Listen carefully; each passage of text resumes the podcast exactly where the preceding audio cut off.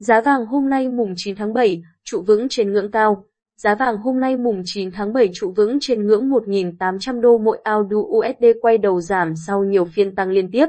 Giá vàng hôm nay, 6 giờ sáng nay, giờ Việt Nam, giá vàng thế giới đang giao dịch ở ngưỡng 1.802 đô mỗi ounce, gần như không đổi so với đầu giờ sáng qua. Giá vàng hôm nay trụ vững trên ngưỡng 1.800 đô mỗi ounce USD quay đầu giảm sau nhiều phiên tăng liên tiếp và nhiều thị trường chứng khoán suy giảm.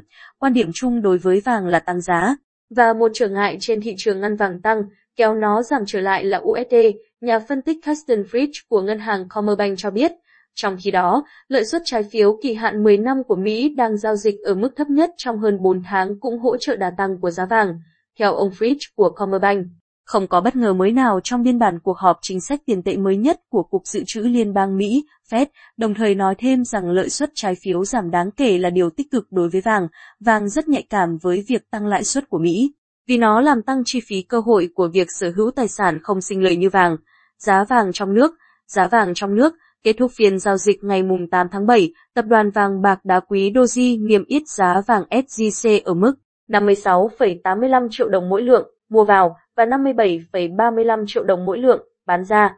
Công ty vàng bạc đá quý Sài Gòn niêm yết vàng hôm nay ở mức 56,9 triệu đồng mỗi lượng, mua vào, và 57,57 triệu đồng mỗi lượng, bán ra. Dự đoán giá vàng, chuyên gia Lake Coring, đối tác quản lý của Rosenwick Associates dự báo giá vàng có thể tăng cao hơn đáng kể trong vài năm tới, tạo ra tâm lý hoang mang khi mua vàng.